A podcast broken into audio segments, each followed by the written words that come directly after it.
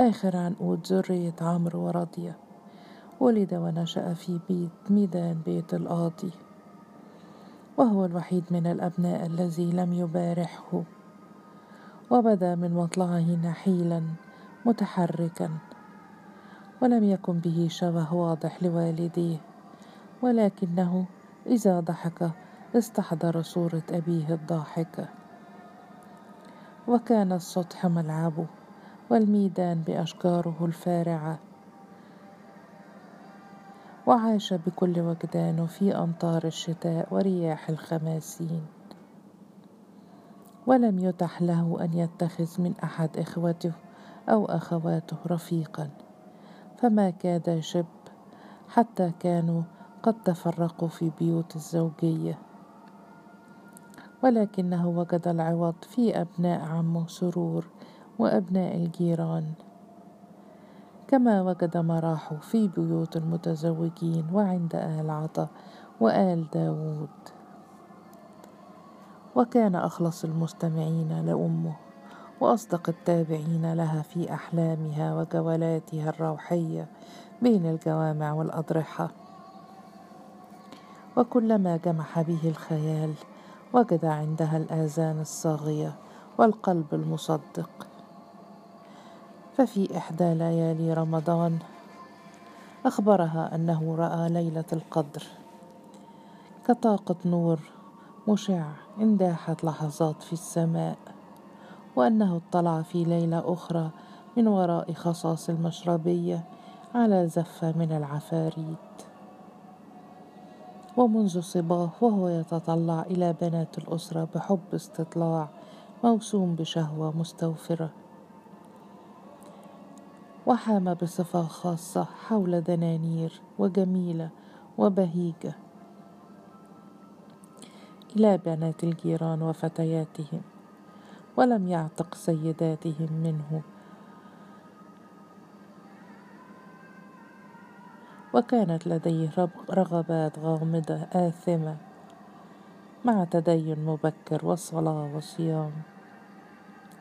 ودخل الكتاب على رقمه وتلقى فيه المبادئ بقلب نفور وعقل متمرد. ولم يستطع أبدا أن يفرق بين المدرسة وسجن قسم الجمالية الذي رأى الوجوه التعيسة تلوح وراء قضبان نافذته. وأسأله عمرو في مجلس الليل بعد العشاء ألا تريد أن تكون كأخويك؟ فيقول بصراحة كلا.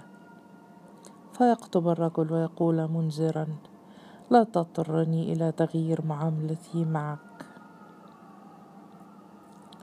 اهتزت صورة أبيه في عينيه من عجز عن دفع الموت عن ابن أخته أحمد حين تركه لدموعه غير المجدية. يريد الآن أن ينعم بحضن جميلة رغم ما يعقبه من ألم. يقبض على قلبه عندما يقبل على صلاته. دائما تحزب تعذب بين الحب والعبادة وأعين الرقباء أيضا مثل بهيجة وأمه. بين الدجاج والأرانب والقطط فوق السطح ضبطتهما راضية مرة. لدى ظهورها انفك الاشتباك فطارت جميلة كالحمامة والدم ينبثق من وجنتيها من شدة الحياء وقطبت راضية ثم أشارت بيدها المعروفة إلى السماء الحانية فوق السطح وقالت من هناك يرى الله كل شيء. وتوارت جميلة عندما جاء ابن الحلال. وألحق قاسم جرح الحب بجرح الموت. وراح يراقب رؤوس الأرانب المطلة من فوهة البلاص المقلوب. وسرعان ما وجد نفسه حيال أوهامه وجها لوجه. ودروس المدرسة الثقيلة وابتسامة لا ترى بالعين المجردة آتية من عيني بهيج الجميلتين.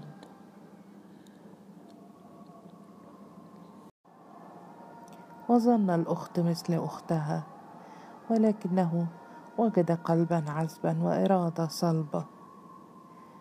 أي فائدة ترجى من ذلك الحوار الصامت؟ حتى ست زينب أمها قالت لها إنكما متماثلان في السن فهو غير مناسب. وقالت له رضية المهم أن تشد حيلك في المدرسة. وبسط عمرو راحتيه داعيا.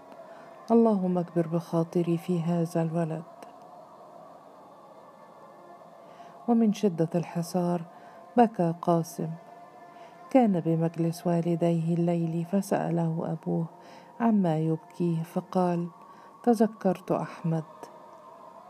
فقطب عمرو وهتف ذاك تاريخ قديم حتى أمه نسيته.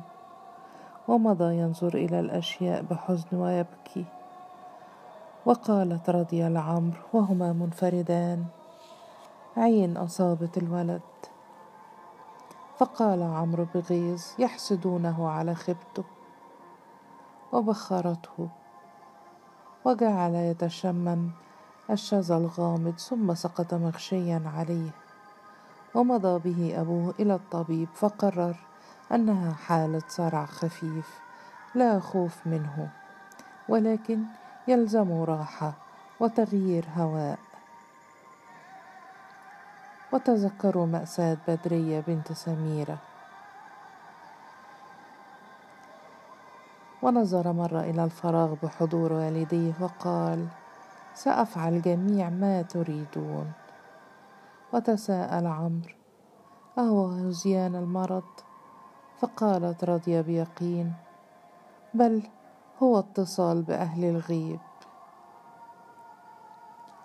وعلم الأهل بحاله فتقاطروا على بيت القاضي يعودون ويكدحون بنظرات مليئة بحب الاستطلاع والتوجس.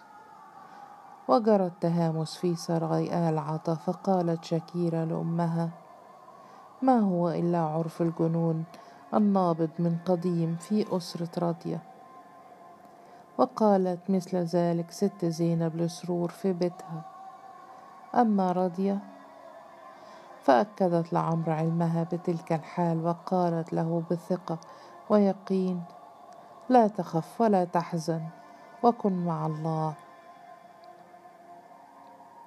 ودارت بابنها على الأضرحة وحرقت البخور في أركان البيت من بابه إلى سطحه. أما قاسم فهجر المدرسة باستهانة وراح يتجول في الحواري أو يطوف ببيوت إخوته وأخواته وأقربائه. وفي كل موقع يتناول المشروبات وينثر كلماته الغامضة. تنبؤات عن المستقبل كما يتراءى له. وتجيء الحوادث مصدقة لنبوءاته. حتى عرف منهم بالشيخ ولم يعد أحد منهم يجرؤ على يجرؤ على السخرية منه. وقال محمود بيك عطا لعمرو المحزون إنها مشيئة الله وأنت رجل مؤمن والولد فيه سر لا يعلمه إلا الله. إنه يقرأ خواطري حتى بت أعمل له ألف حساب. فتساءل عمرو ولكن مستقبله ورزقه. فقالت خالته شهيرة وكانت حاضرة الله لا ينسى مخلوقا من مخلوقاته فما بالكم بواحد من أوليائه؟ والواقع أن سمعته انتشرت في صورة أساطير فأخذ يقصده أصحاب الآمال المعذبة محملين بالهدايا ثم النقود. حتى اضطرت الأسرة لإعداد حجرة المعيشة بالدور الأول لاستقبال زواره. وحتى ذهل عمرو عندما وجد رزقه ينمو ويفوق رزق أخويه مجتمعين. وتلاشت مشكلته بحكم العادة وكأنما خلق لهذه الولاية.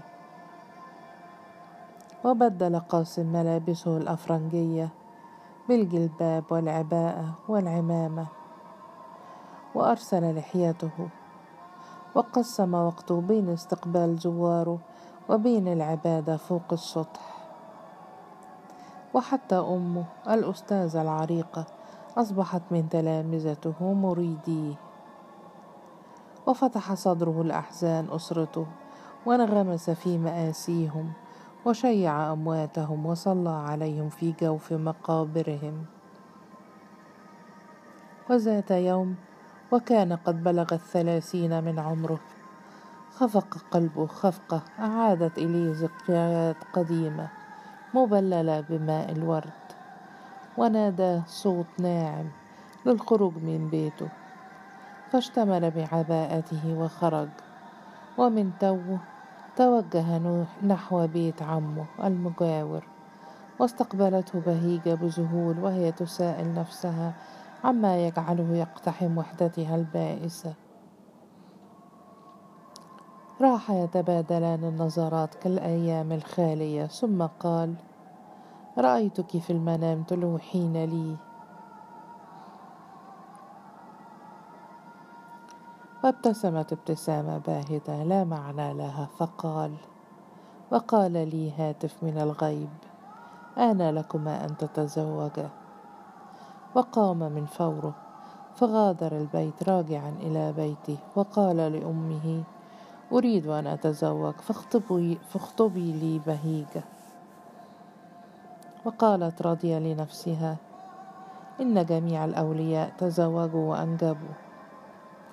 وعندما جاء لبيب لزيارتها أبلغته الخبر وشاور لبيب ابني عمه عمرو وحامد فاتفق الرأي على أن قاسم قادر على القيام بأعباء الأسرة. ولكن الأمر رهن موافقة بهيجة.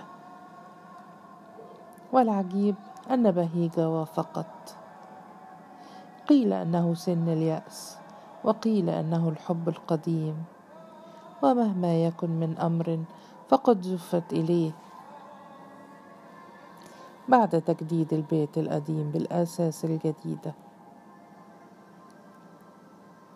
وتم الزفاف فيما يشبه الصمت بسبب الإظلام المخيم في فترة الحرب. ومضت سنوات عقب ثم أنجبت بهيجة ابنها الوحيد النقشبندي الذي شابه في جمال خاله لبيب.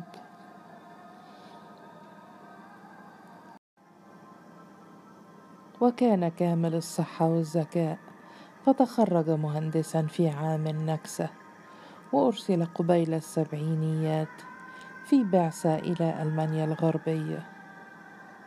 وكانت حال البلد قد أرهقت صحته النفسية فقرر الهجرة والتحق بعمل هام في مصنع صلب. بعد حصوله على الدكتوراه وتزوج من ألمانية واستقر هناك بصفة نهائية. وحزنت بهيجة لذلك حزنا شديدا. أما قاسم فلم يكن يحزن لشيء وودعه بقلب يغمره الدموع.